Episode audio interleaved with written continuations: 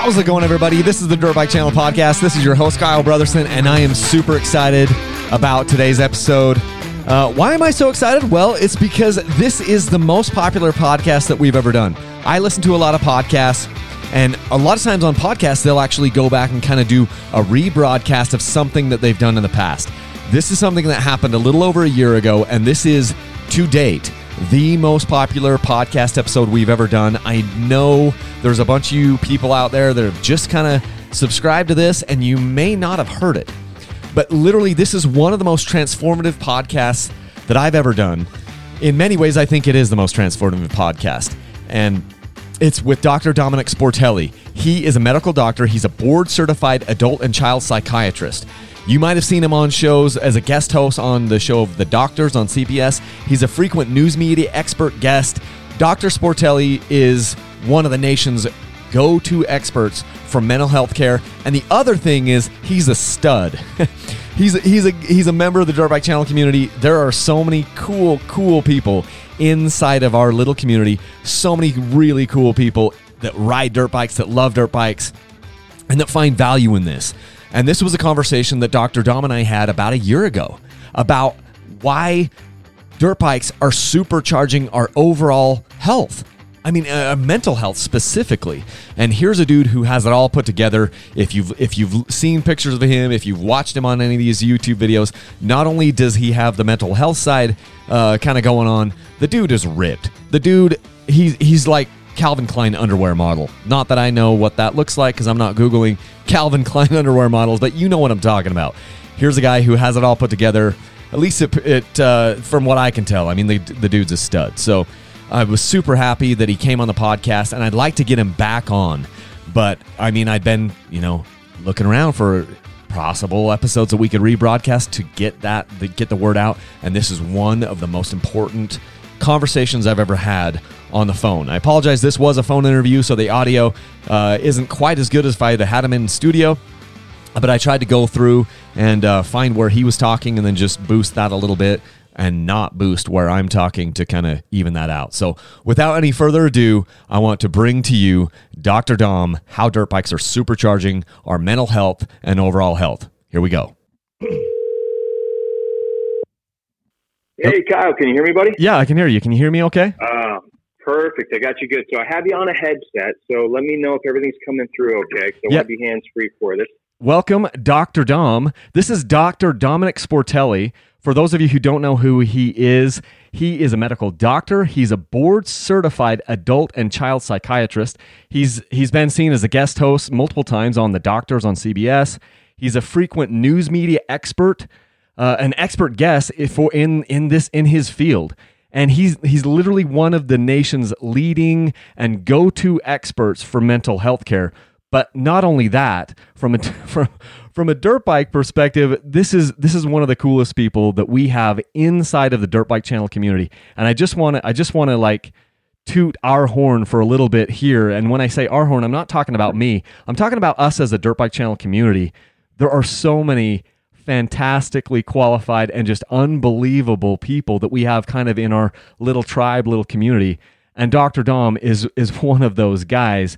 I mean, just in talking to him yesterday, and um, we had such a fantastic chat yesterday on the phone, and it was just mind blowing to me. But you know, you you see people on TV or you see them and they and they they look like you know they're they're so professional and, and Dr. Dom is. But here's a guy who has been a street biker for mo- for most of his life.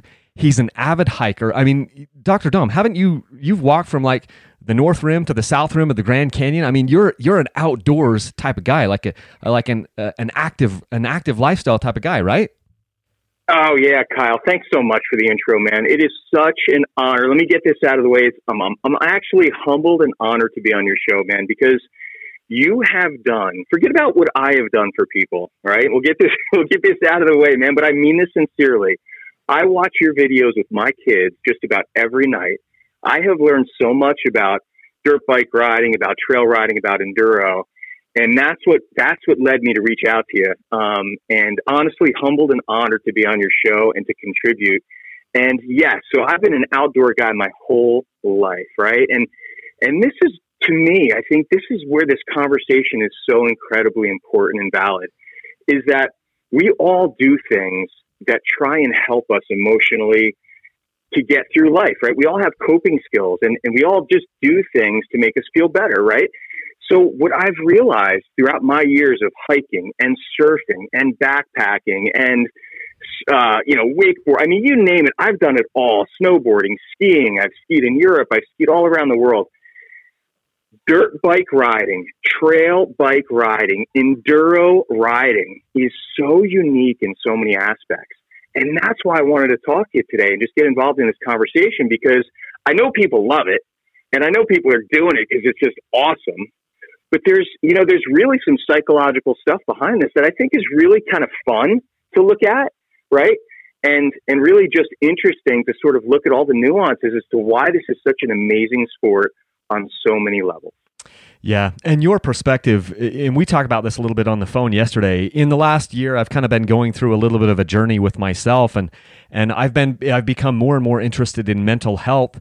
I see a counselor to help me work through some things, which you know, ten years ago I might have thought was taboo, but I've really opened my mind to the you know the the these other avenues where it's like you know what i've got physical health i need to make sure that i take care of my body but also there's this mental health side of it that i think you know more it more and more it's becoming mainstream and i know you're seeing this more and more with your practice uh, but it's it's something that i think a lot about and when you first reached out to me over email and you know you said hey i've got a couple of ideas i was just looking at it some of the things you put down in that email and i'm going wow this is something we need to dive into a little bit more. And then yesterday, um, you know, in our conversation, I was just typing notes furiously on my computer here, and I'm going, he is he has the medical background and the experience to articulate and give words to and give concepts to these things that I've experienced in the last decade, but didn't know I was experiencing it. You know, I was talking yeah, to my wife. It, after we got off the phone and I'm going, Dr. Dom was able to tell me why I come back from a ride so so energized. And why I have like my heart full and why it's it's so connecting and centering to me you have the the research and and the you know the, just the day-to-day you know meeting with clients and working with people and and helping people you see this from a different perspective than what i think us as dirt bikers do and you're also a gearhead. you know, you're you yeah. you've got you've got a beta, you've got a two stroke. You're you're out there riding stuff. You're active. You're doing all of these things, and so I just thank you so much for coming on because I think, like I said in I said in my my intro right before I brought you on, I said I have never been this excited to talk about dirt bikes with this little, you know, twist of it is like, hey, mental health, mindfulness, confidence, yeah. cognitive psychology, you know, so many life lessons that we're going to get into like pro or is it it's pro oh my it's pro you got it proprioception proprioception proprioception yeah, yeah, yeah. we're gonna get I, I i butchered that I, i'm like oh, i practiced that right before we got on proprioception but yes so there's so many cool things that I want to dive into, and uh, yeah. So just thank you so much for coming on, and and we can kind of jump into wherever you think is a good place to start.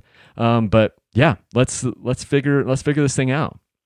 Yeah, for sure. And and you know what? Honestly, Kyle, this is this is the cool thing. And look, being a gearhead, being a dirt bike guy, going out with people from all walks of life, blue collar, white collar, police officers, EMTs, friends, I, you know, electricians, every walk of life, salesmen that I go out with on a daily basis, right? It's funny because sometimes I get into the psych aspect of it and they're like, dude, whatever. It's just fun, you know? Why you got to analyze everything? But, but you know what? I think for some people, I think gaining a little bit of insight into like kind of that epiphany that you had when we had that discussion is like, wow, man, that, that makes a lot of sense. And I think for a lot of people, it might resonate, right? It might be cool. But here's the basic foundation of it all it's fun. We love it. We have a great time doing it, and that's all that matters. But let's dive a little bit into like why that might be. And when I see patients, clients, when I see people on a daily basis, Kyle, you know, I'm in the medical hospitals, I'm also in private practice, and man, Kyle, I can't tell you how many people are so anxious and depressed, especially lately, right? It's with just, the COVID stuff, you know, right? I mean, well, even the, worse now, right? COVID, with the COVID stuff, listen, we're going through a challenge as a country right now that's unprecedented, right? So it's kind of timely and helpful to look at what helps us cope and why, right? Being a specialist and psychiatrist, I deal with depression and anxiety and mood disorders. But even before COVID, Kyle, I mean, our anxiety and depression levels have been higher than ever. And without getting into, you know, other, I don't want to get tangential too much and go off topic, but, you know, I mean, we're really into social media, like our kids are paying so much screen time and, yeah you know, our priorities have changed a lot and, and there's a lot of criticism and, and decrease in self confidence and all kinds of stuff that contributes to that. But I've seen this spike, man, in anxiety and depression and mood disorders. And here's the key. Ready for this? I'm going to say one thing that I think helps people the most, right? And it's this term called mindfulness, right? And yeah, listen, even when I first heard this as a doctor, I was like, what is this foo foo new age mindfulness stuff? Like, what is this, right? Yeah. But check this out mindfulness is basically being present, being in the moment, right? And why is that good psychologically? I'm going to tell you exactly why it's good. Because as researchers and psychologists and psychiatrists and neurologists, when we look at the type of people that are anxious these are people that are living two days ahead. They're living 10 minutes ahead. They're living, you know, a month ahead. In their mind, they're going, what if? What if this happens tomorrow? What if that happens next month? They're worried. So they're living in the future, right? They're not yeah. present. And then people that tend to be down and depressed are the people that tend to live in the past. They're constantly in their mind about oh, why did that happen? Why did I do this? Why did that person do this to me? I shouldn't have done that. I should have done this, right? It's people that live in the past. Mm-hmm. But my point is, mindfulness is being present. It's being right here, right now. And Kyle, let me tell you something. I don't know if you feel this, but I certainly feel it when I am out on my beta or my KTM or whatever I'm riding that day, and I am ripping through the trails I am in the moment. Yes. There is no other. My mind is not worrying about tomorrow and it's not thinking about yesterday. I'm present. My, my eyes are scanning the terrain. I'm looking at what boulder is going to come at my front wheel next or, or what turn I have to make. So, unlike so many other things, it brings you into the moment. There's no room for your mind to wander and you have to be present. And that's the whole definition of mindfulness, man. And that's why when we're in the moment, we feel good. And here's here's the takeaway from this. If we can learn a lesson from that and draw it into our daily lives, and when we start to get anxious or start to get freaked out, just say, okay, wait a minute. Just like when I'm on my dirt bike, man, I'm going to look right in front of me. What is my issue here, right here, right now? And I'm going to deal with it. I'm going to overcome it. Being present, taking a deep breath, saying, okay, wait a minute. It's not a month from now. It's not last year or that stupid thing I did five years ago. It's right now. Right? Yes. Just like when you're on your bike, man. Just like when you're on that bike. That is so, so mindfulness is huge. That is so incredible because it that and that is eh, this life skill that we learn and it's almost it's almost it's so therapeutic too to just be in that moment. We have so many stresses you know whether it's work or whether it's eh, you know relationships or your children or taxes or covid-19 or, or whatever it is you get out there on the bike and you you you you said that so eloquently you are you are forced you're basically forced to be mindfulness and be in the present right then because the riding a dirt bike and we talked about this yesterday riding a dirt bike takes so much of your mental capacity that you don't have the luxury of letting your mind wander. It, it can't do it. Right. There's so much happening, which is why dirt bikes are is so different than some of these other sports, like like uh, street bikes. You know, you and I have both ridden street bikes. You've probably ridden a lot more than I have, but you you have time to just sit there and daydream when you're riding a street bike yeah. down the down the road. I mean, the, the, the main thing that you're worried about is getting killed by another ride, you know, a driver who doesn't right. see you. Right. But you know the the road is just coming, and there's not really that many challenges, typically speaking. But on a dirt bike, you hit the nail on the head. You've got so many. the The terrain is changing. Everything, you know, even if it's been on, if it, even if it's a trail you've been on before, a tree might have fallen down or there yeah, might have been a landslide or, or, a, or a washout from like a little flash flood, you don't know what's around the next turn. And so you have to be you- there. You have to be And present. you know what's absolutely, and you know what's so cool about this? Like as a doctor, right? I'm trying to help people, and you know, I'm in my office, and someone has a ton of anxiety or a ton of depression, and I'll say to them, "Listen, mindfulness," and they're like, "Oh, great. What do I have to do? Go meditate now? I have to learn how to meditate, right?" And I say, "No, no. Forget about meditation. Go do something you love that keeps you in the moment." So. All those guys out there that are ripping around on their dirt bikes, their, their two strokes and four strokes, and ripping through the trails, listen, I'm not saying go meditate. What I'm saying is go ride your bike, but think about afterwards. Be like, wow, put two and two together and be like, wow, that's why it works. And try and apply that to the rest of your life, man. Try and apply that to your daily routine. Be present. You know, approach your problems in the here and now, and I promise you, you'll feel better. So, you know, just like when I tell a patient, you know, listen, go learn mindfulness and meditate, you know, four times a week or three times a week for 30 minutes hey man, if you're a dirt bike rider, get out on the trail, but just make that connection. That's all I'm saying. Yeah. That's I've had my wife tell me so many times in the past, you know, I'll, I'm cranky or whatever, and she'll tell me to go out and go for a ride. And so many of the things that we are going to be talking about today is that therapeutic thing that connects us back and gets us mindful, gets us back into the present. And I love Mhm. that. Just the fact that this thing that we're doing really does help us in a mental capacity, in a mental health is just so fascinating to me and, and it just makes me giddy you know? And and part of part of it is just because i'm being selfish and i'm going hey look you know i can tell my wife hey look this thing i've been doing for 10 years it's actually been really good for me.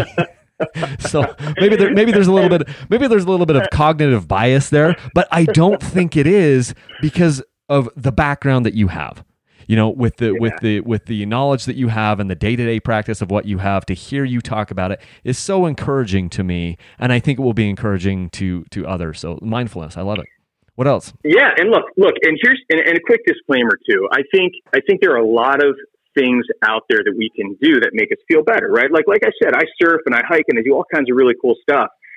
And those are all great, and If that works for you, that is awesome. But speaking specifically to the dirt bike community on your show, I find so many unique things about dirt bike riding. And again, that's what we're going to talk about today. There are a lot of things that riding a dirt bike do that a lot of other sports don't do, right?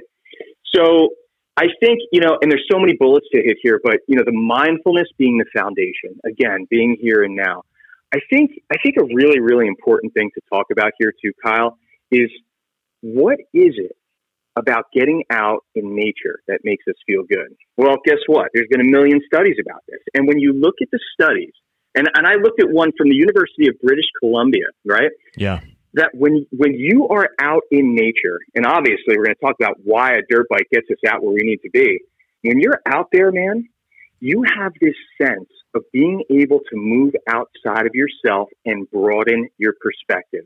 You see, you know, and I'm not going to get all technical with the psychological jargon. I'm not going to sound like Sigmund Freud here, but here's the truth, man. When your ego starts to get too important, we tend to get a little unhappy and kind of focused on ourselves and we can be a little bit selfish. When you get out, right? I mean, and I've seen your videos, man, and I've been to some amazing places.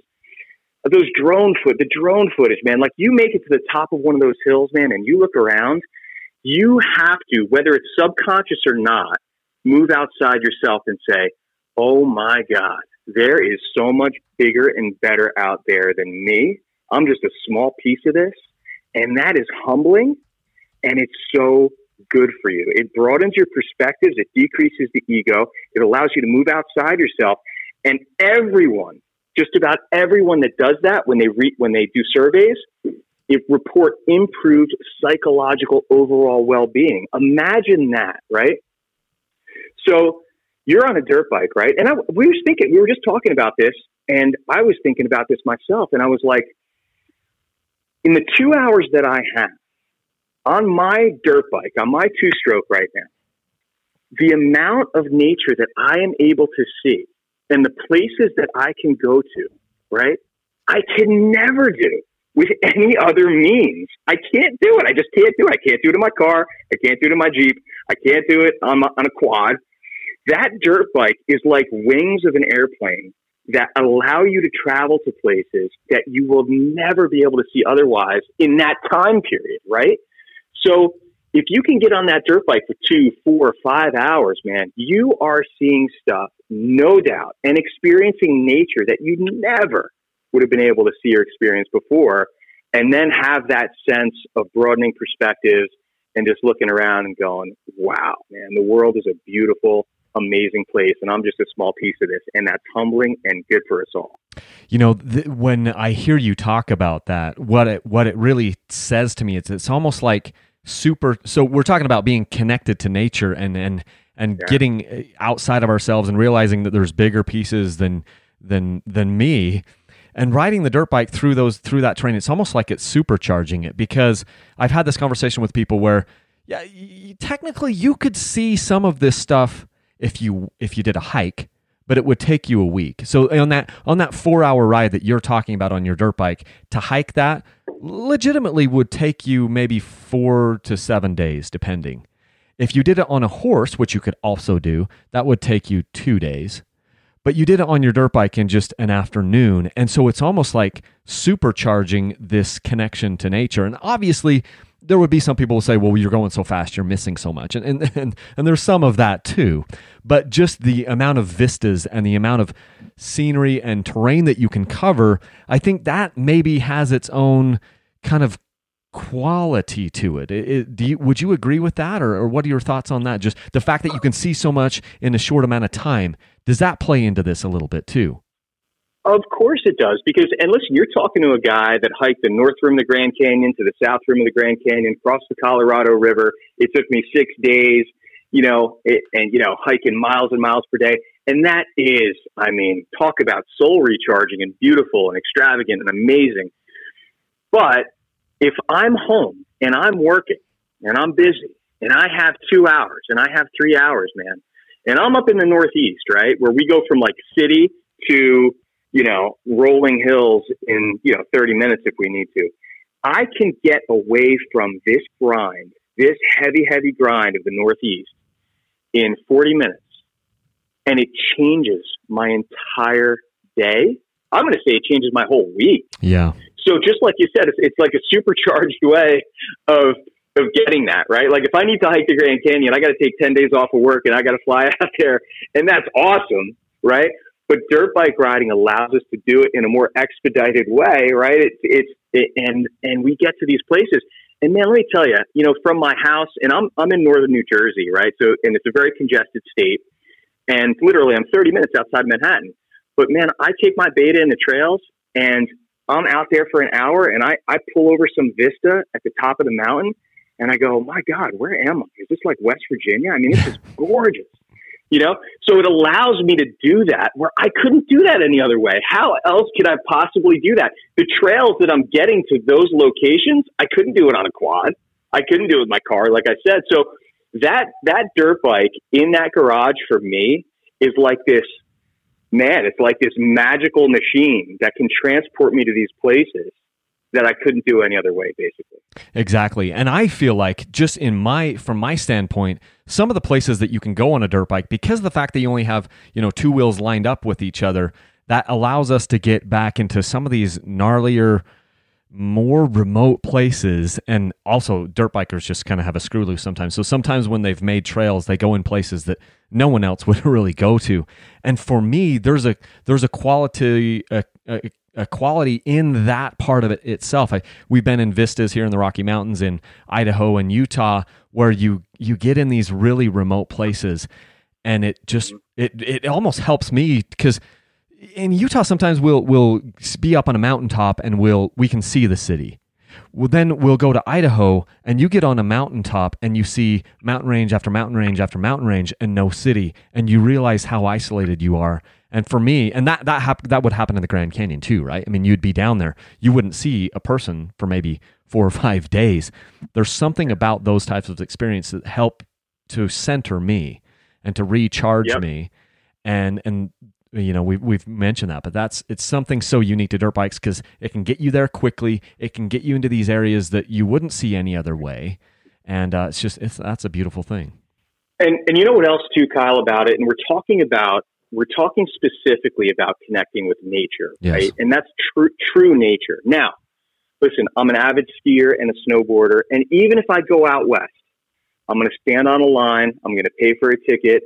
I'm going to get on the ski lift that's man made, that's going to take me up to the top of a hill that's been groomed by a machine, right? So there's still this industrial quality to it, right? Mm-hmm. That brings you back into sort of like, you know, society, I guess, right? Like just the machinery of society. But dirt bikes specifically, think about it. I mean, you're not paying admission. It's not a trail that was made by some corporation you're getting out there. It's it's it's really just reducing everything to its lowest common denominator of nature. You, you know what I mean? So yeah. that to me too is a really important thing. I'm literally going places that no one else is going. No one's like making money off this. This is like I'm going out there and it's real. This is just real yeah. deal. It's just me, that trail that maybe a couple other bikes, maybe a couple of weeks ago made, or maybe I'm making my own trail, right? So it truly brings you to that that deep natural connection. And that's the psychological part that makes us feel more in tune with nature and that makes us feel less, you know, it brings our ego down and changes our perspectives. And to me, that's just priceless. Yeah, I love that from the mental health standpoint of it. Can we talk about confidence a little bit? I know we talked about that yesterday um, and why confidence is important for us neurologically and psychologically, and and how the dirt bikes play into that side of it. Can we can we talk about that? Yeah, for sure. Now, like, think about confidence, and, and the way I like to break it down, Kyle, is just let's let's do it. Let's do it by definition. Like, what is confidence? What does that even mean, right? So, yeah. as, as psychologists and psychiatrists, the word the way that we describe it is confidence is a belief of how good you can be at something now it's not conf- it's not your actual skill level, right? Isn't that surprising? Yeah. Confidence is is your belief, your belief in yourself of how good you can be. And any time that we do a psychological study on somebody, when people have a perceived sense of improved self confidence, they're more positive, just positive and optimistic. They're happier, and they have an increase in what we call resilience. Which resilience means that you're more apt to try things and fail at them, and but eventually more able to get a positive outcome. So that's the definition of confidence. And how dirt biking improves confidence to me, I mean, think about it. We chose, for whatever reason, and listen, you know what they say about psychiatrists, we're all a little nuts, right? we, we chose uh, a hobby that is incredibly challenging, incredibly challenging, right? You get on those two wheels and uh, listen, I don't care how good you are. And I'm not saying that I'm good. I'm, I'm novice at best. I've been riding for three years. I hit some gnarly stuff out in New Jersey, which, you know, just get, just getting through a ride without breaking something on your bike or hurting yourself, I consider a success, right? yes. So, so, which is great. But, but every time I go out, my confidence is tested every single time. And here's the best part. It's not a competition. I'm not entering a race right? I'm not judged by a time or a lap or to my peers. I'm judged by myself, like what I can accomplish, what I was afraid of, and what I overcame. Because every time I'm out on the trail, there's a bigger log out there that maybe the last time I was afraid to get over, yeah. or a bigger, you know, ledge, or whatever, or a stream that I was like, you know what, I'm not crossing that, you know. But but you do it, and then when you do it, you build that confidence. It's like this personal exercise in overcoming and building confidence. It's just really, really amazing. So, dirt bike riding builds confidence without the need for competition, without the need for entering a race. It's personal and it and and then what happens is as you gain that confidence, like I said, more positive, generally happier, more resilient, right?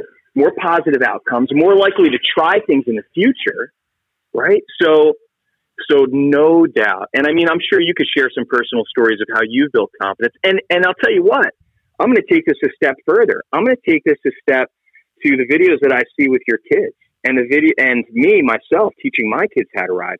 Talk about teaching someone resilience, falling down and getting up, doing something that's scary and getting over it and overcoming it, right? Dirt bike riding is very unique in that way.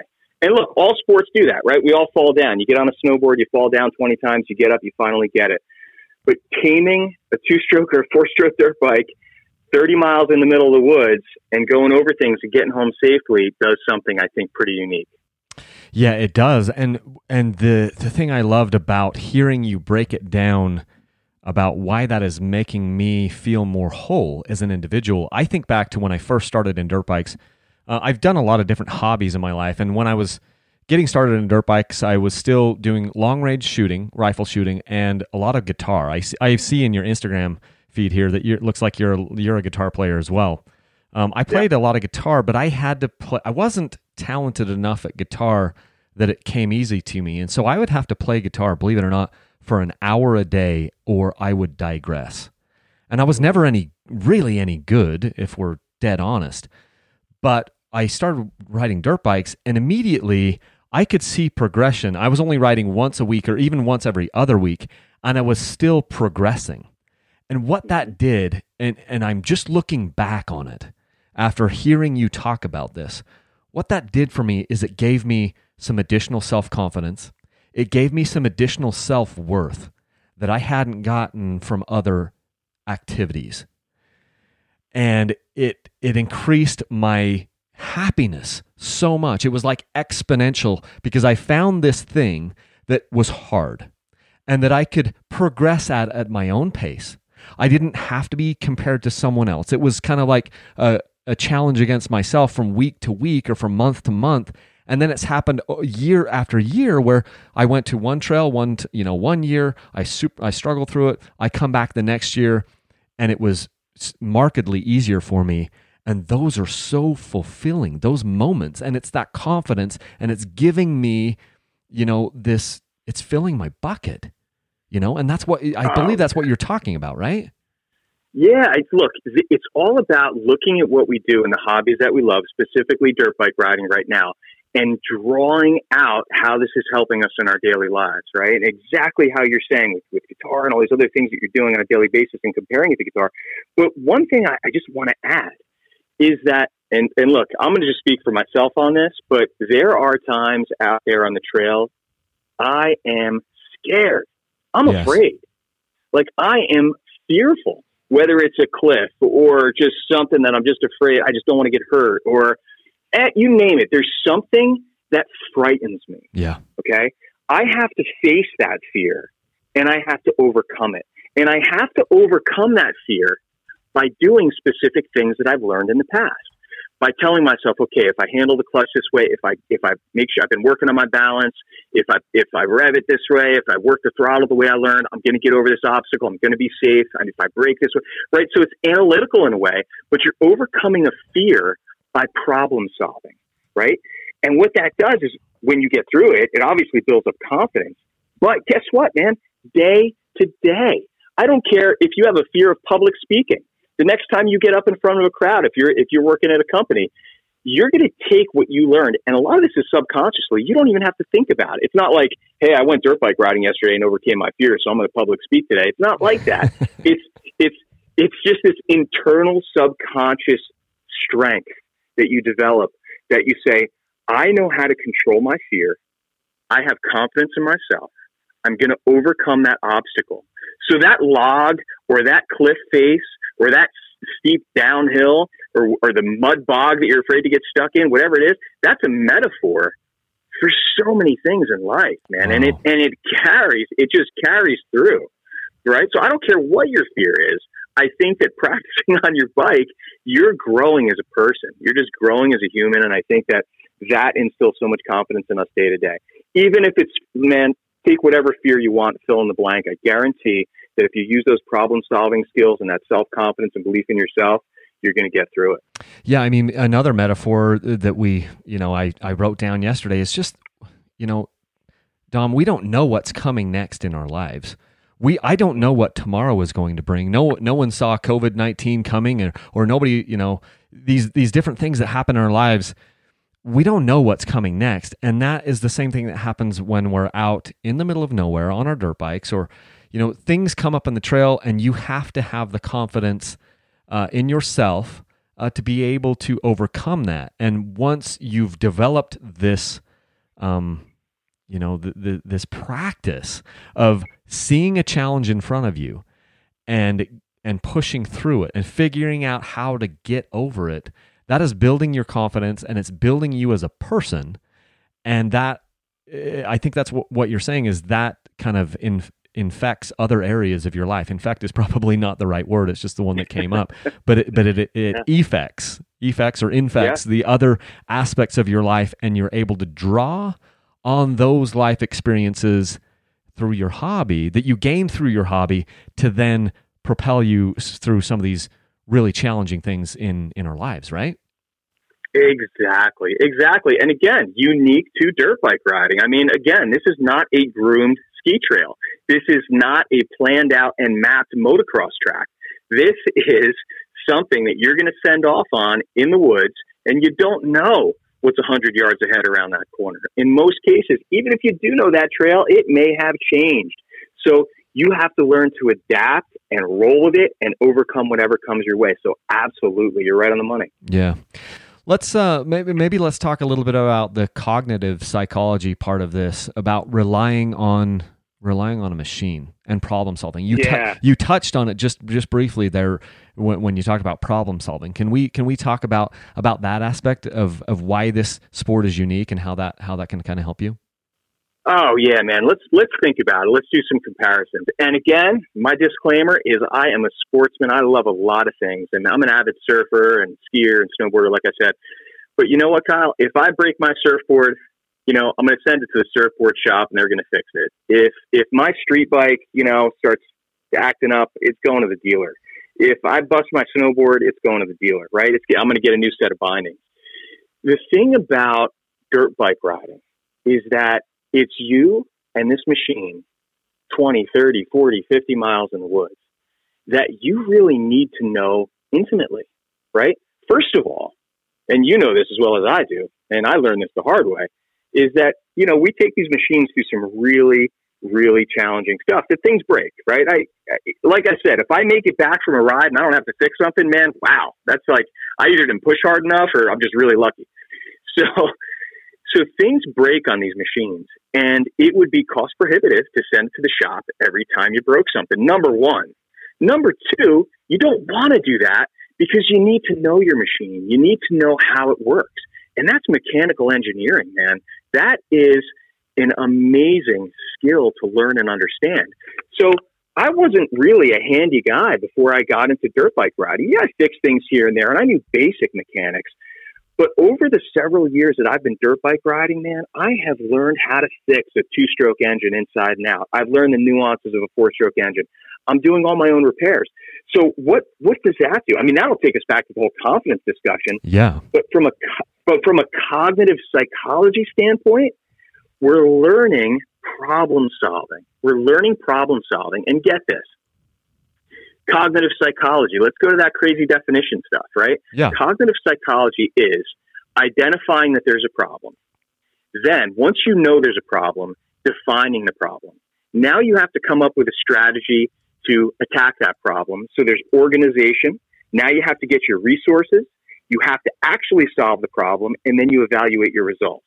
And I know that's a lot of you know psychobabble jargon, but basically, but basically, Kyle, what you're doing is taking your brain through these steps of problem solving every time you have to deal with an issue with your bike, right? And you're doing this for lots of reasons. You're doing this because you need your bike to perform well. You're doing this because it's cost prohibitive to send it to the to the dealer, right? Every time you break it, and you're doing it because you need to trust that machine when you're out there, right? So you have this like symbiotic relationship with your machine. So my point is, you're learning an amazing skill. You're learning patience and problem solving. Okay. When you do this, again, just like the other things we discussed, this is, this is subconsciously, like I said, we're making it conscious because we're talking about it. We're saying, Hey guys, get this. By doing this, you're going to be better at that. Yeah. Most people don't even think that way, but subconsciously, deep down in the recesses of your mind, you can apply all, you probably will apply all of those problem solving skills to your daily life discovering that there's a problem, identifying the issue, defining it in your mind, strategizing and organizing, getting resources, solving the problem, and evaluating the results. Think about how you can apply that to just about any problem in your life. And if you can do that when you come home from a ride and you're like, oh man, you know, my top end is shot, or, you know, I blew this, or my radiator shot, whatever it is, right? You have to go through those steps and you're training your brain to think logically that way. And you can apply that to just about anything. You can apply that to relationships. You can apply that to your job. You can apply that to your kids. You can apply that to fixing anything, right? So basically, you're tr- it's practice. It's it's it's practice for your mind to get into that logical problem solving skill set. Because the truth is, Kyle, you can't wing it, right? Like when you fix your dirt bike, it's not you're not just winging it. You're not just like, well, let me just you know put a put a piece of rubber on this, and that'll get you through. Maybe like get you home, but you really have to face what's going on and fix it, right? So you're just learning these amazing problem solving skills, and that's and that's cognitive psychology, man. That's making you smarter and it's making you better to handle so many other things. And wouldn't that also be kind of tying back to the mindfulness part of it too? Because when you're doing these, when you're problem solving, you have to be right there in the moment and be present in order to even start that, right? Listen, I can attest to this. And I mean, there's probably good and bad to what I'm about to say, but I think we can all say to ourselves that we get pleasure and, and and a sense of comfort and calm when we're working on our bikes, right? So yeah. after a hard day, after a hard day at work, you know, I've been at the hospital all day. Maybe I had an argument with my wife. Maybe the kids are making me nuts. Whatever, whatever it may be. When I go into the garage, I get my tools out and I start t- taking my bike apart. I'm I'm present, just like you said, and I'm I'm I'm focusing on something. So all those other things are kind of you know, it's it's making me feel better. It's a little bit of an escape for me. So absolutely that mindfulness part and a little bit of an escape for you, a healthy escape. Healthy, right? yeah, healthy. You know, because you're right. I mean, look, I mean, we can talk about so much stuff in psychology. I deal with people that do that do bad things to cope, right? Like they'll they'll do substances or drugs or drink alcohol or you know, and those are coping skills too, but they're negative coping skills. Yes. If I can get out if I can get out in the garage and work on my bike for 30 minutes or 45 minutes or an hour, a little bit of quiet time and work on my bike and that helps me cope with the stresses of my day and that's, you know, are you kidding me? That's a wonderful, amazing coping skill, right? So yeah, you hit it on you hit the nail on the head for the mindfulness there, but also the fact that you are problem solving and then when you finally fix something and you did it and it works, I mean, come on, it makes you feel great, right? Like you accomplished something. So, so again, you know, not just problem solving, but also the pride that you feel when you fix it and the trust and confidence that you have the next time you're on the trail and something goes wrong with your bike, you're like, okay, no problem. I know what that sound is. I know what that leak is. I know how to fix this. I have the tools for it, right? So again, so you have the confidence, the analytical stuff, the cognitive psych, and a little bit of an escape and a little bit of mindfulness. Yeah, because I mean, what uh, what other sports do you have where you are relying on this machine to get you back? And and it's a simple machine. I mean, obviously they're getting more complex if you know, but if you really break it down, this machine is very simple. There's not a million parts to this thing. The systems are simple and as we learn that and as we become more intimate with that machine, we develop this cognitive psychology, we develop this confidence that allows us to then take the machine out. I'm much more confident with my machines now than I've ever been um, because I've got that history behind me and and you know the, that you know line upon line of building up my relationship with these bikes and with myself and with my ability to solve problems and that that all ties into this confidence thing and makes me you know more I'll give you I'll give you an example. Like uh, had my kids out 2 days ago. We were out on a ride and um, we had a flat. We had just we just uh, installed new tires and new tubes on both of my little son's bikes and we got a flat on one. And I it wasn't a big deal to me. I'm like look we're 6 7 miles away from our campsite but we're going to be fine. I can't fix it right here because I I didn't have the I didn't have a, a way to patch this tube out there in the trail. I have all stuff for my bikes, but I didn't have the stuff to fix his bike. But I just like this my kids looked at me and they said, "Dad, is this a problem? Are we going to have to leave the bike?" And with utter with the utmost confidence, I'm like, "No, I'll put some air in it and we'll ride it back and we'll we'll we'll get back." And they're like, "Well, won't that ruin something?" And I said, as long as we're careful, the worst thing that we'll do will definitely ruin the tube, and we could possibly ruin the tire. But if we're careful, we won't ruin the rim. And they're looking at me going, Dad, how do you know that? And it's because of all these things that we've been talking about before. It's like, I've been in this situation before.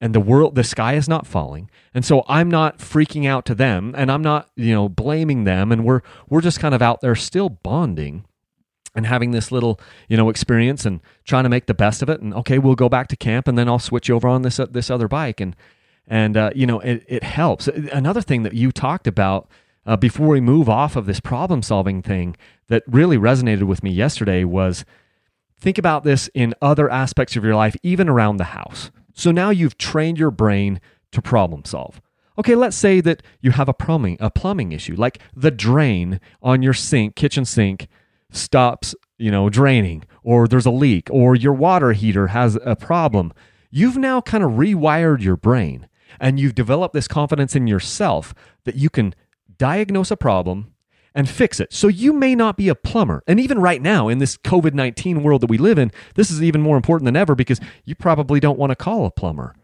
It, wouldn't it be cool if you had the ability cognitively and the confidence to go fix that drain yourself? And you probably can. I completely agree, and and I want to add to I want to add to something. You know what my favorite part about your story was, Kyle, was that you experienced that with your kids, and and and again, don't forget my mother board certification is child psychiatry, so I deal a lot with kids who experience a lot of anxiety and depression as well. And I I I not that this is blame for everything, but a lot of kids these days aren't resilient. They're not as resilient. We probably hear that word a lot today from me, but they're not as resilient as they used to be, right? So kids, when they run into issues with their friends or at school or whatever, they, they just can't bounce back. They don't know how to problem solve, right? Now get this. You're out with your child, your kids, right? They, they get a flat. I guarantee that they were scared. I guarantee yeah. that they had this fear, like, uh oh, I got a flat. Uh, well, now what, right? So they, I'm going to tell you something very important about child psychiatry is that children model their parents' behavior. That is a gold standard. That is a gold standard in child psych. So they look to you and they said, all right, what's dad going to do about this? Is he going to freak out? Is he going to throw his wrenches? Is he going to be like, oh, I got to leave the virus? What's dad going to do? Dad's calm. He analyzed the situation. He was confident. He said, there's a way to get through this without breaking anything else. We can get back. There's nothing to be afraid of. We have this. with confidence, and this is how it's going to go down. We don't have the proper, you know, tire patching kit at the moment, but next time, guess what? Maybe we'll bring a kit. But they saw, they modeled, they saw that behavior in you, that problem solving confidence.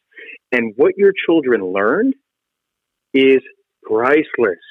So they're going to use that. And again, subconsciously, man, in their day to day life problem solving. They learn something from you. And that, to me, your story with your kids, or when I go out on the trails with my kids, those life lessons, they carry over to them. And to me, what's more important than that, honestly? Not much. Not much. The, you know, it's, and I love, I love the transition into thinking about, you know, building our families with this. Even right after that happened, there was another thing, and I just felt really good because I knew, I know that these lessons are being are being had by the kids and, and they're taking it to heart because we're, we're riding back. I've got one kid that's going a little slower because I've told him, I'm telling him in the headset, I'm like, let's just go a little slower because I, I, the last thing I want to do is, is damage this rim. So just go a little slower. then I've got the other son in front and he's still, everything on his bike is still good. And he goes ripping up this hill and ripping down the other side of it. It was steep hill and it was really rocky. And down at the bottom of it, he gets out of control. I can't quite see him because I'm still with my other son back behind just a little bit, but I hear it on the headset. I hear something happens. you know what I mean? Mm-hmm. And he just eats it hard uh, down at the bottom of this hill. And I get down there and he's laying on the ground motionless and he's crying and I'm trying to turn the volume in my headset down because he's just like filling my helmet now with this, you mm-hmm. know, pain. And I look at him, I lay my bike down, I, I say, Hey, buddy, just sit there for a second. I kind of get the bike off of him. And I'm like, just, you know, just breathe and everything. And he stands up at that point. And five years ago or four years ago, that would have ended his day. He, I mean, he wasn't really hurt, but mentally he was hurt, right? And he's bumped up on his side. You know, he's he's a little sore here, and he's crying. And I say, "Let's get your helmet off. Let's let's calm down. Let's take a little bit of a break." And we only take like a three minute break. By that time, he is ready to go again. He's he's not even he, tears are still coming down his face, and he's pulling his helmet on. And I almost get emotional as I think about this. But this little stud nine year old, is pulling his helmet on. he's kind of scraped on his side. He took a pretty hard digger. And he's like, okay, I'm ready to go. And I'm sitting there going, a few years ago, it would have taken, I might have had to carry him back on my bike. Mm-hmm. And now he's developed this resilience where he's like, okay, I'm ready to go. He's kickstarting his bike and he hauled ass after that. Imagine that and he Imagine and, that life lesson. Yeah, and he's just and I'm like, we couldn't even keep up with him because we've got the flat tire, and he is going. He's just he's decided I'm not going to let this beat me. And we talked about maybe here's what you did, buddy. Maybe you should have just let it roll a little bit. You, you got a little squirrely over here. In the next the next time this happens, just a suggestion I have as your dad is let off the brake. I think what happened is you got a little bit offline, you panicked, you then gave too much brake, and then you washed out your front wheel, and now you're on the dirt and now we're wiping you off. So I think next time if that happens, let that sucker go and try to roll through this without being on the brakes and you might find that you'll make it. And he's like he's looking at me, he's listening and he takes off. And I was it was such a proud moment for me because I'm like this is the resilience. So why so why is it that kids because you said something you said kids today are not as resilient as they used to be. Can you give us any insight into why you think that might be the case? Yeah, you know, Kyle, there are so many theories about that, and and it's hard because we live in a very different culture. Look, I knew when I when I grew up. Look, I'm in my mid 40s, right? I grew up. I came home from school. I threw my backpack down. I went out into the woods. I built tree forts with my buddies. We had bullies. We got into fights. I got my butt kicked. You know, it, I mean, things happened right as we grew up. But now, you know, the culture of raising children is so different. At least in my area of the United States. I mean, parents are what we call cruise director parents, right? It's mm-hmm. like my kids come home and they're like, "What are we doing today, mom and dad?" It's and then you have an agenda, and and the parents are in control of everything, and they don't allow their kids to grow independently, and they unfortunately don't put the children through those self-imposed challenges to overcome and build resilience.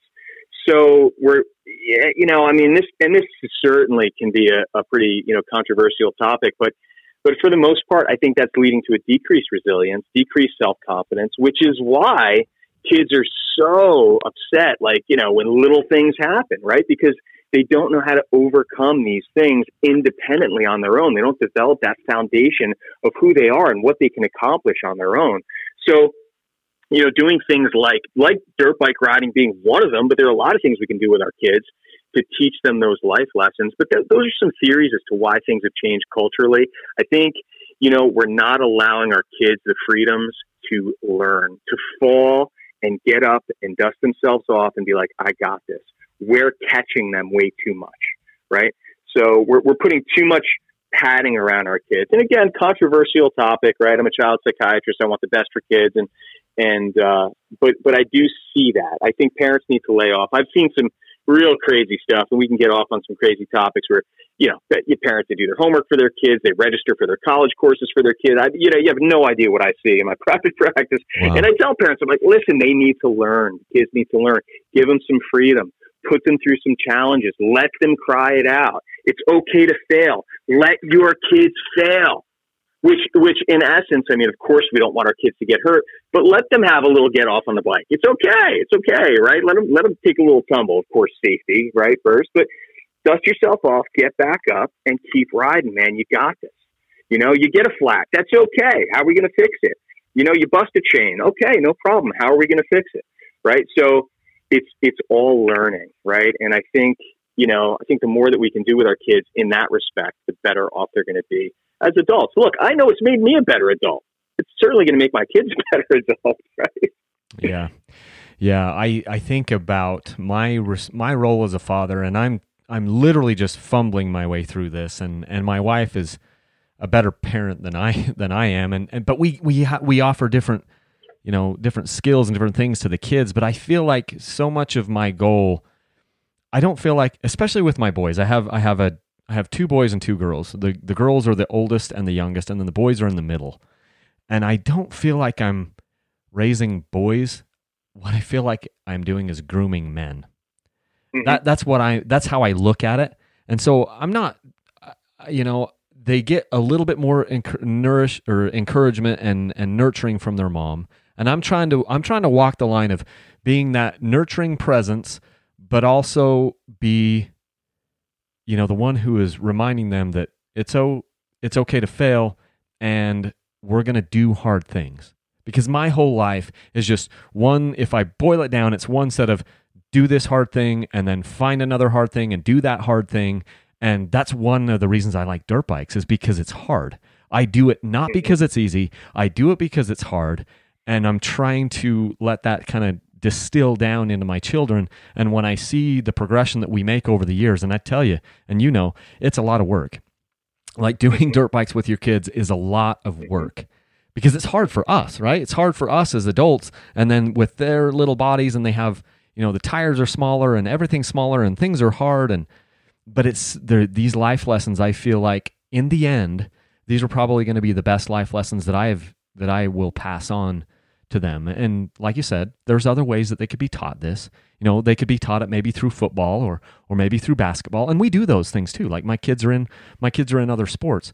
But there's something unique about the dirt bikes that puts them in situations that are in are unique and and and for me a blessing, I feel.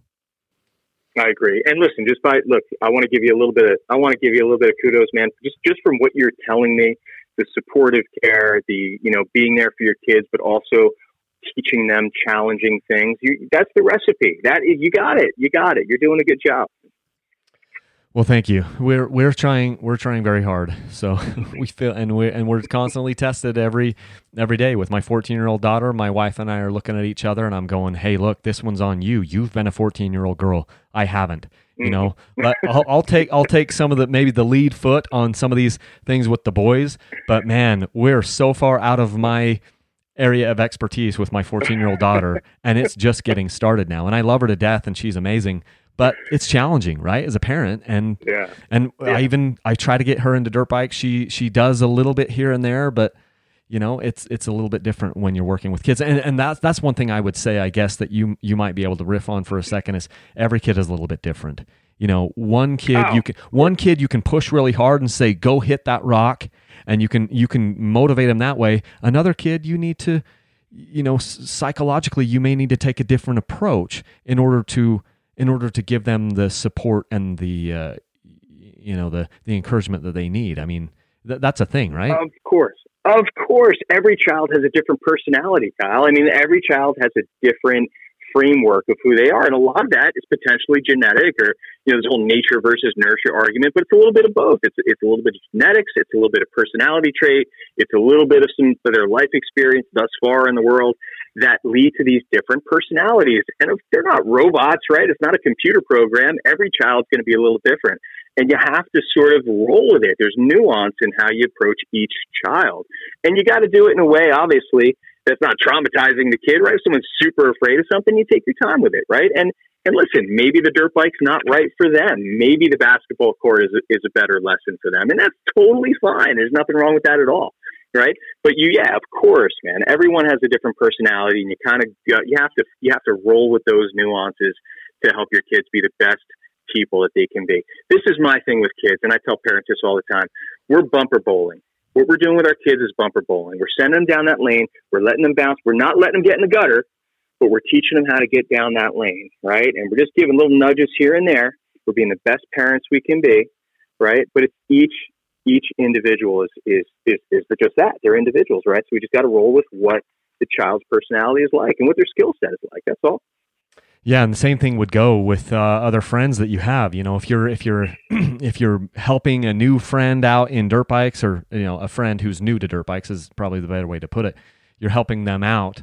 Uh, you need to take a different approach with with with each person, and maybe that's a perfect segue into kind of talking about how this uh, you know sport of dirt biking and our mental health, how that's affected by the the groups of people, the relationships that we have with maybe other dirt bike riders. Can we talk about that for a little bit?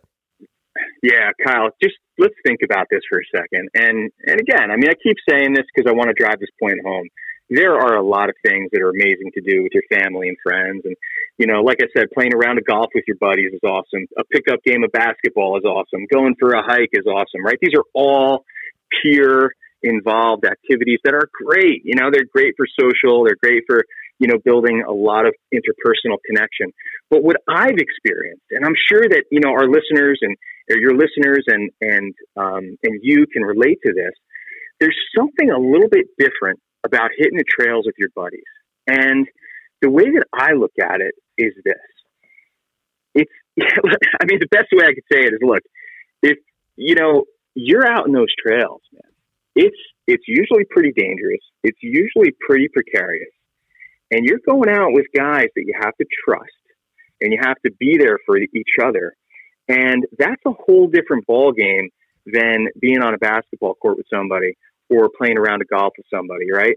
So, you know, you might have to help out your friend get through some pretty significant, dangerous things obstacles or getting hurt, whatever it may be, or breaking your bike. And the other, and the, and it goes vice versa, right?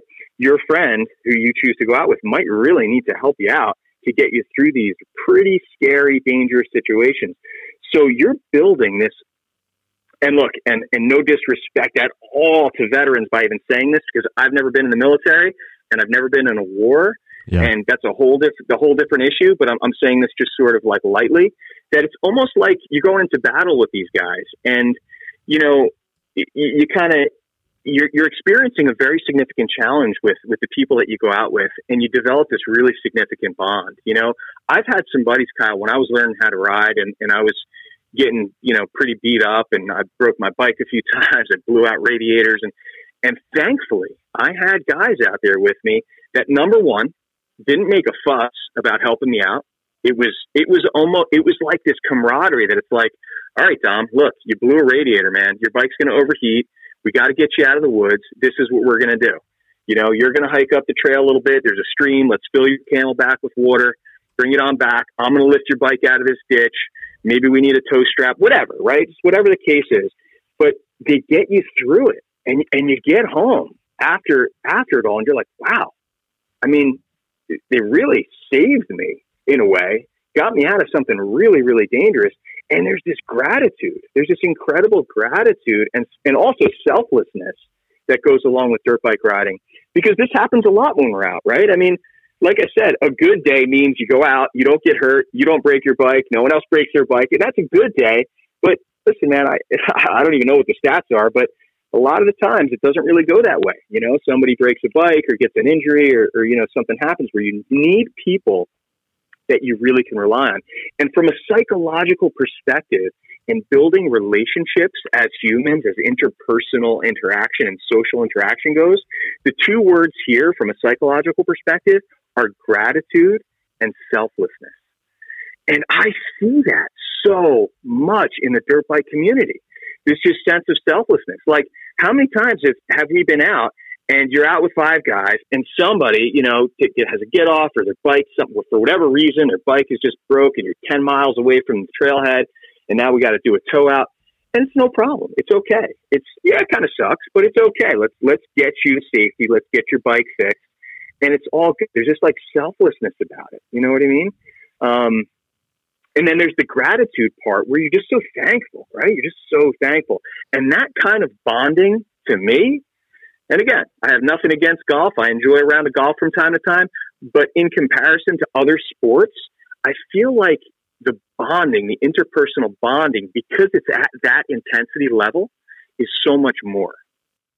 Yeah, because you have to, you're out there relying on these people. I, I can think of countless, well, not countless, but I can think of many, many times when I've been out there at the mercy of the environment and then something goes wrong and now you've got to rely on these other people with you, these brothers with you or sisters if if you're if you're doing this, you know, and you're a woman and you've got a women's group or whatever it is, but you're out there and it really matters who you who you pick to ride with. You've got to trust these people. And obviously you have to start somewhere. If you if you don't have a group, you've got to start building those relationships. But that's what you're talking about is building the relationships, fostering those with family, with friends, with other people and and trusting in people and and what you're telling what you're telling us is that just that just the the trusting people and developing these relationships that is fostering gratitude and it's fostering selflessness and that is blessing us with our mental health right Oh my God, it's, it's creating humility. And you want to hear something crazy? I mean, a lot of people don't even believe this, but I've seen PET scans where we look at blood flow in the brain and, and the usage or like what parts of our brains are activated um, with certain emotions. And that old saying, it's better to give than receive, is actually true. And it turns out that when we look at the MRI scans, active MRI scans, they're called PET scans of people's brain, when they're feeling a sense of giving, they actually, the reward system of the brain lights up much more than when you're receiving, right? So when you're out there on the trail and you got to get out your tow rope and you help somebody out and you're giving your time and effort, I mean, that is just a sense of selflessness that makes us feel good. It allows us to feel good. And that, and just look, being a part of that community, there's that give and take, right?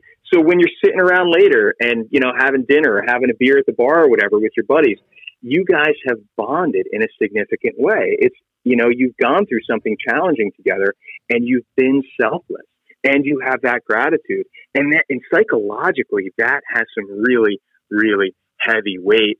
And man, I, like I said, I mean, I do a lot of sports. I can't think of many sports that, you know, you go out for a day and you really have to put a lot of faith, or you might have to really, you know, rise to the occasion to help somebody out significantly just by going out on a day ride, right? Yeah, I mean, and I love how you brought up the military aspect of this, and and again, I, will I'll I'll uh, echo what you just you, what you said is, you know, we're, we're not comparing this to battle or anything, but if you look at though, if you look at that group as is kind of like your, you know, your test subject, you see these people who've been in the military who have been in battle together, and these are brothers that I mean they're as close to them mentally as they are to anyone else in the on the entire planet. And it's because they've been through these really harrowing experiences and they can relate to each other and they know they know they look at that that guy behind them has their back and they know that guy would lay down their life for them. And and those relationships never go away for their entire lives. Mm-hmm. Well, on a on a lesser sense, because we want to be totally sensitive to that, on a lesser sense, we're we're tapping into that a little bit by going into the, some of these environments on our dirt bikes and having some of these adventures and, and it could happen too if you if you hiked with somebody you know from the top to the bottom of the grand canyon you would develop a relationship with that person that would stand the test of time as well and and mm-hmm. and that is helping us to give us more happiness and even even serving others like you mentioned if you're if you're helping someone to tow them out or to help them fix their flat or they broke a radiator and you're trying to like use JB Weld and bond up the radiator and then find a ditch somewhere and fill the radiator full of coolant or use it from your CamelBak or whatever it is from your water mm-hmm. bladder. Those those types of serving it makes us feel good. I, I know that here, even just like from a spiritual perspective, I've been taught my whole life if you're feeling down about yourself, uh, go out, get outside of yourself and serve someone else and you'll feel better. And what you're saying is that's just a, that's a that's a basically a psychological fact. Is is that what I'm hearing from you? Is that if you can get outside of yourself, serve other people, it has almost like a dopamine hit where it it it makes some of your problems go away and makes you feel better about yourself. Is is that what you've noticed with with your study? Yes, and that's exactly right. Like, and and so and we've known this for such a long time. I mean, science is proving it now. Okay, fine, we have like numbers and statistics and colorful charts and graphs that show us this stuff.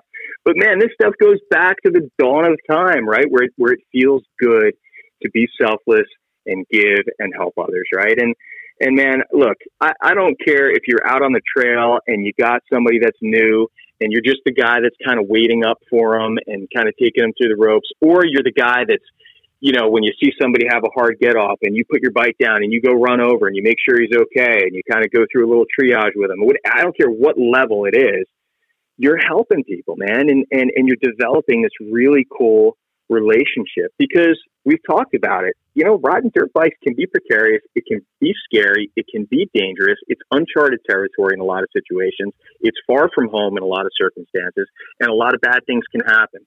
You know, so you're developing really, really cool relationships. And part of that is by being selfless, by helping them, right? By being there for them, by being the person that they can trust and rely on. And then that relationship goes back and forth.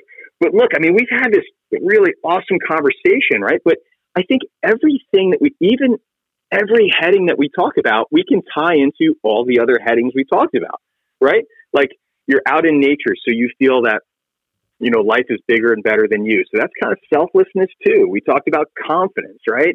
That all ties into helping other people and trusting other people, right? We talked about the cognitive problem solving ability. Well, you kind of need that when you're helping somebody out or someone else is helping you out, right? So all of these things reinforce each other, man. It's so cool to look at it this way, right? Yeah, no, I love that so much. I and and it's, it's it is really interesting to me to see how it all ties back together. I just wigged out with my wife, you know, yesterday when we got off the phone, and and uh, so she's excited to hear some of this stuff too. So maybe maybe kind of as we as we wrap up here, let's talk a little bit about the proprioception thing because this is this is a concept that I wasn't really aware of. I actually did a little Google a googling of it yesterday when we were talking about it, and I'm curious to hear how you know what your tie-in is to this and why you think this um, is important from a you know a mental health perspective and, and how dirt bikes help us um, you know develop this yeah so so look physical activity number one is incredibly important let's let's just get that out of the way and i tell my patients this because i've read studies over and over and over again so let's say somebody's depressed and anxious I've read studies, Kyle, and I'm a doc. I prescribe medicine, right? I will prescribe you medicine. But physical activity, 30 minutes of cardiovascular activity every day in a lot of cases is just as good as an antidepressant pill in a lot of cases, right? So let's get that out of the way. So the physical stuff we're getting into now, riding your dirt bike, man, kicks your, you know, I mean, it, it's no joke. When you get on some gnarly trails, man, I'm huffing like I just did 50 squats at the gym. You know, I'm, I'm, I'm usually hurting sometimes. So the physical activity part of it, from that perspective, from the muscular strength, from the cardiovascular activity, is good for us psychologically and physically. They go hand in hand. But you mentioned a word called proprioception. Proprioception is a really interesting phenomenon. Now, from a neurological perspective, what we look at, first of all, proprioception, what is it? Proprioception is your brain's way of understanding where it is in its surrounding space, right? So if you close your eyes and you balance on one leg, your brain is paying attention. Okay, you know, my left foot is raised, I'm balancing, I need to fire this muscle and fire that muscle so I don't fall over. So a lot of neurological adaptation is happening when you're trying to balance, and that's proprioceptive exercise. So we've looked at studies, and this always fascinated me. We've looked at studies at mice, for example, right? And we always kind of do studies on poor mice, right? So you take you take a mouse and you put them in a that has a lot of balance beams and challenging obstacles, compared to a mouse that has a very boring cage that's all flat and they don't really need to do any balance type exercises. Now, you know, when that mouse dies and you take a look at the brain, the brain of the mouse that had to do all of the balancing activities was much well formed in a lot of the places that we didn't think it would be more well formed. And that's the frontal lobe of the brain, our problem solving brain, right? So our cognitive brain, the brain that, that we think with, not so much the physical part of the brain that helps us balance. Of course, that was also better, but the cognitive part of the brain. So let's talk about dirt bike riding. Man, you are on a single, single track, gnarly trail, and you are standing up on your pegs man, I, I can't think of anything where it teaches you balance and control of your body and space. I mean, you're like a gymnast in some cases, man. I mean, you are balancing. You're going through some crazy stuff. You have to learn how to brake and, and your body under acceleration and deceleration and just balance in general, right? So, what you're doing is something so unique when it comes to balance exercises that it is so good for you cognitively, right? Now, get this. When you looked at, or when I looked at studies about proprioceptive exercise, it improves cognitive function overall, including improved memory. Imagine that, right? This is stuff you don't really wow. think about. So, balance exercises improve cognitive performance in our brain, right? And there are some studies that even show that it may slow down things like dementias and things like that, like Alzheimer's disease and all that, right? There are studies that proprioceptive exercises, balance exercises help people that are developing dementias, right, to, to slow it down. So let's just take the average person that works out. Okay, cool. So I'm the average guy, and I go to the gym. I jump on the treadmill for 30 minutes at the gym. I'm running on a treadmill, no big deal. Then I go over and hit the weights. I do some bench press, some pulls, maybe some squats. Cool. Did I really do anything that was challenging my balance? No, I, I really didn't. So it's very easy to not, even though you're doing physical activity, to not do something that challenges your balance, that challenges your, your body's ability to constantly pay attention to what's happening in the space around you, right? So dirt bike riding specifically is cardiovascular, it's strength, and it's an enormous amount of proprioceptive exercise, which is that balance training. It's you know, it's it's just where you are in space. And God, I mean, you and I could probably think of a million cases where you need some really, really good balance type work to to get through some of these trails, right? Yeah. So I think that was a really important thing to touch on as to why dirt bike riding specifically really attacks all of these awesome physical attributes as far as you know getting in shape, but also how it applies cognitively and psychologically to us just by doing the actual exercises of riding. Something that was really interesting there that you mentioned right at the beginning is, you know, as a medical doctor, you're able to prescribe medications to people. Um, mm-hmm. but you, I'm, I'm, I'm sure as a, you know, as a, as a uh, careful person and, and, and an analytical being, how do you decide if you're talking with a client? Where's that line where you say, you know what, I think this person just needs to get some more physical exercise? Or, or this person might actually need some sort of an antidepressant. How do you? I know that doesn't have anything to do with dirt bikes, but it's just curious to me. You know, where is that line? If you look at somebody, you you get to know them, you're like, you know what? I think actually what you really need is some of these things we've been talking about. You don't actually have to prescribe a dirt bike to them, but you want to get them out and get them more active and and get them you know doing some of these things and it's like this oh maybe you needed some exercise you look at clients yeah. you, can you identify those people easily or is it hard what what is what how does that work yeah it, it's, it's really complex sort of algorithm but let's put it this way i'm going to say something super basic there will never ever be a time unless someone is totally incapable of it physically. But there will never, ever be a time that I will tell someone that's depressed or anxious or having a mood disorder to not get out and get moving. Awesome. Never. I will awesome. always, always, always say, what's your activity like? Are you getting out? What kind of exercise do you do? You know, are you getting some cardiovascular exercise? So you're going you there first. You're you're going there first always. before you would ever even consider, you know, uh, like like a always. chemical fix right? Always, always. It's always part of the equation. It's never not a part of the equation. The medications come in secondarily. Now, listen, Kyle, there are times, and, and being a, a medical psychiatrist, you know, I deal with some pretty significant stuff. I mean, people that are suicidal, for example, or people that won't even get out of bed or won't even eat or feed themselves because they're so depressed, like really significant stuff. Now, in those cases, it's like, look, we got to get you on a medicine that could probably help you out. But there will never be a time that will not add physical activity to their regimen. And it's a discussion with the patient as well. It's it's like, you know, someone comes in and says, Doc, look, for the past six months, I have just been down in the dumps and this is, you know, what's going on in my life. We look at three things in psychiatry. We look at biology, psychology, and sociology. So I'm going to look at your biology. What are you doing physically? How's your physical health? How's your sleep? How's your nutrition? How's your diet, right? How's your hydration? That's physical. Then we look at psychology. All right, how are you coping? What are you doing psychologically to cope with your stressors? Are you locking yourself in a room? Are you drinking a bottle of vodka? Are you getting out and doing exercise? What is it that you do to cope and deal? And then we analyze that. And then socially, we look at the, that third part, that third part of the pyramid is socially. What are you doing socially? Are you getting out with friends? Do you have good social support? What's your marriage like? What's your relationship like with your kids, with your friends, whatever? So we take all of those things. I think any good psychiatrist would do that and kind of look to see where the deficiencies are and, and just help somebody kind of figure out what the best plan is moving forward. So, so in some cases, it's all very unique. Everybody's very different. That little triad that I just said to you is going to be different with everybody, but I will always, always, if possible, recommend some physical activity. Absolutely, undoubtedly. Now, dirt bike riding, I don't know if I'd recommend to a lot of. I mean, it's a dangerous sport, man. And as a doc, I could get myself into trouble by saying, "Hey, man, go buy a 300 two stroke, go buy a 300 two stroke and hit the trails." You know, I don't know if I can.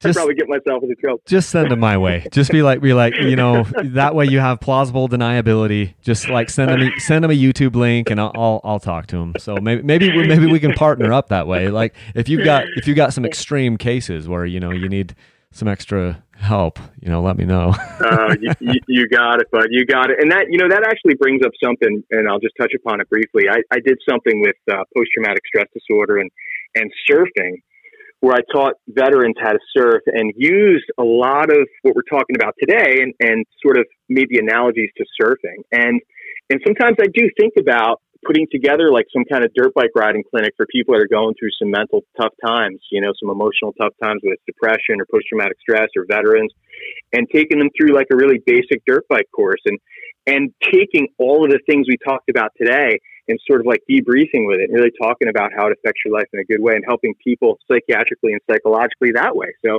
you know, that's always something to think about as well, man. That'd be really cool to team up with potentially and do something down the line.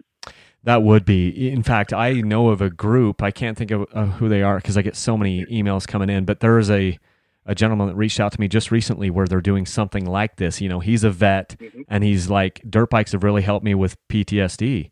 You know, and mm-hmm. what I'm finding in my life is, um, even in my marriage and my relationships, I'm finding like post traumatic stress disorder is not always. We we think of it as just like, oh, this is something that happens if you're in the military.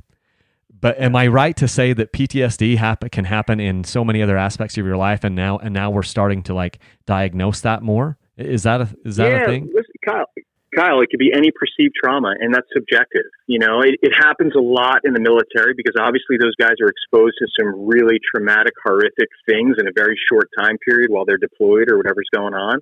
So we see it a lot in that population. But, but Kyle, you can have PTSD from a bad car accident. You can yeah. have PTSD from a bad a bad injury. You can have PTSD from a bad divorce or a bad relationship or physical or, or emotional abuse. You can have post traumatic stress from a lot of things. Basically, post traumatic stress is your body and mind is being reset. Like you're resetting your thermostat to be a little bit more hyper vigilant and aware because your mind and body thinks that the world is a much more dangerous place. So you're on high alert all the time. You kind of you feel burnt out. You get depressed. You get super anxious. You're not sleeping because your thermostat is reset, and that's a survival mechanism. It makes sense you have to pay attention more because you have been put in a position where you were really, really, really scared. But get this. We can talk about dirt bike riding or, or some other sports that I've used post traumatic stress treatments for. Post traumatic stress, you know, is about, or treatment is about teaching your body to control what you perceive uncontrollable. Right. And I know that's again psychobabble, but the basic point is, is teaching people to take something that they're afraid of and control it and roll with it and overcome it. And then that reduces some of those symptoms of the post traumatic stress where you're super, super high, you know. So let's, let's just say, let's, this is a great little discussion. Let's talk about being on the dirt bike, right? When you first get on a dirt bike, man, I know that I would get arm pump in the first three minutes because I was holding yeah. on to the damn handlebar so tight, right? in, in, until I learned, and my buddies would tell me, and just experience over time, you know, stay loose on the bars, you know, keep control, right? You get your finger on the clutch and finger on the brake, but just nice and loose, nice and easy. Squeeze the bike with your legs, right? Like, don't use so much physical energy. You're not going to control the bike by squeezing the hell out of it, right? Yeah. So, yeah. so that's, that's sort of a lesson for like the post traumatic stress people is, you know what, you're going to have to let go a little bit. You're going to have to roll with it a little bit. Yeah. You're going to have to flow with it a little bit. And that's the psychological sort of um, lessons that you learn when you do things like that and you apply it to post traumatic stress. So yeah, for sure, it can absolutely be applied. Yeah. Well, and you you'll probably you'd probably have a harder time with that because I look at these guns that I'm seeing on on the internet with your arms and like, of course you're going to get arm pump. You got you got you got so much muscle mass up in there. You know, you can't get the blood out of there. So, oh man, that's, dude, so, dudes, so funny. Dudes that are built like you, they have harder problem with arm pump. Like little skinny guys like me, we don't we don't have that problem as much. I don't know, man. I think I think it was just the lighting in those pictures, man. I'm not. Yeah. I'm not right, right. All all like 200 of these pictures, the lighting was totally off. Yep, you you may be onto something. Yeah, no, it, it has been such a fantastic discussion. Um, thank you so much for spending some time with me today and with, with the viewers. And with the listeners on my podcast. I've recorded this for uploading to YouTube. I don't get a ton of people watching them on YouTube, but in podcast land, there's a lot of thousands of downloads, and it's just been it's been an absolute honor, and it's been one of my favorites. Um, and I what I really hope is that just people kind of take away the fact that our li- our lives are so connected our mental health is connected to our physical health and our spiritual health is it's all connected. We can't really as guys and me especially i like to compartmentalize things. We're good at you probably i'm sure you know this from your study of the human mind. We men compartmentalize everything and so in at times of my life i've compartmentalized and says i'm said i'm not going to focus on my mental side of things. I'm not even going to think about that. I'm just going to make sure i'm in physical condition and i'm taking care of my obligations or whatever. But now I'm trying to be more holistic in the fact that, like, look, all of this is connected as a whole. I cannot just put my mental health back in a corner. I've got to face my fears. I've got to face an addiction or I've got to face this thing and it's going to help me in all the other aspects of my life. And I I think that probably is uh, so much of what you're doing with psychology is helping people to understand these things and just uh, the fact that we were able to tie it into, into dirt bikes, I never would have believed that that we could have done that, and and yet we have in such a powerful way. I just thank you for for helping us do that. Hey man, Kyle, it's been my pleasure, one thousand percent. You know, I love your videos. You've changed my life for the positive in so many ways, and I'm sure you're doing it for your viewers as well. So I'm incredibly happy to contribute. I'm glad we became friends, and uh, you know, and moving forward, man, just you know, um, just just keep doing what you're doing. You're doing an awesome job, and, and thank you so much for having me.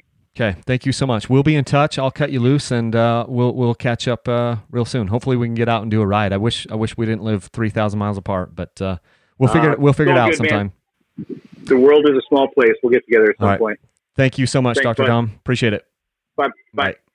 So there you go. That's Dr. Dom. That was a conversation that I had with him back in April. I believe it was April of 2010. Uh, so it's been a little over a year ago. Special thanks for him. A huge shout out. I, I just can't believe that he came on the podcast, and I'd love to get him back on to have a follow up conversation. Maybe I need to reach out to him. Such a cool guy. Um, while while while I've got you here, um, if you've got stupid thing. I'm hitting the wrong button over here. If you've got ideas for podcasts, reach out to me. It's Kyle at dirtbikechannel.com. Uh, let me know. Let me know if you if you if there's an interview I should be doing, if there's a topic we should be covering. It's a lot of it's a lot of fun to do these these interviews. It's a lot of fun to do this podcast. A little bit different format for me uh, than than just doing the YouTube side of things in many ways, the podcast side is a little bit easier, and I it kind of gets neglected sometimes, and I don't put as much effort into it. And I want to do more of that and put more effort into it. Anyway, hope everybody's having a fantastic summer. Uh, if you're what if you're listening to this uh, anytime around the month of August, here in August 2021, I'm giving away a brand new KTM 250 XCW TPI. It's a 2021 model. These bikes are hard to find but I have one and I'm giving that away to you. All you have to do is go to my website, dirtbikechannel.com, in the month of August. So you've got from August 1st until August 31st. There's multiple ways to enter for this motorcycle. You can even use my links to Rocky Mountain ATV for the first time ever. My affiliate links, which you can find at my website, dirtbikechannel.com. You can use those links and get entries in to win this dirt bike. It's pretty stinking amazing. So go over there, get your entries, channel, dirtbikechannel.com. Do that before the end of August, and uh, you'll be entered to win that motorcycle. And I want to do the, I want to continue to do these sweepstakes. I'm going to do them uh, probably every other 30 day or every other month for the rest of the year. Just doing some short sweepstakes where it's one bike that you're winning and you've got one month in which to get entered. That's kind of the general idea of what I'm going to do for the rest of the year. So uh, that's what I have for you. Hopefully, everyone again has an amazing summer. Uh, stay safe, stay with your families, and keep sharpening your mental health. Hopefully, this podcast was useful for you. Thanks so much. Leave a single track.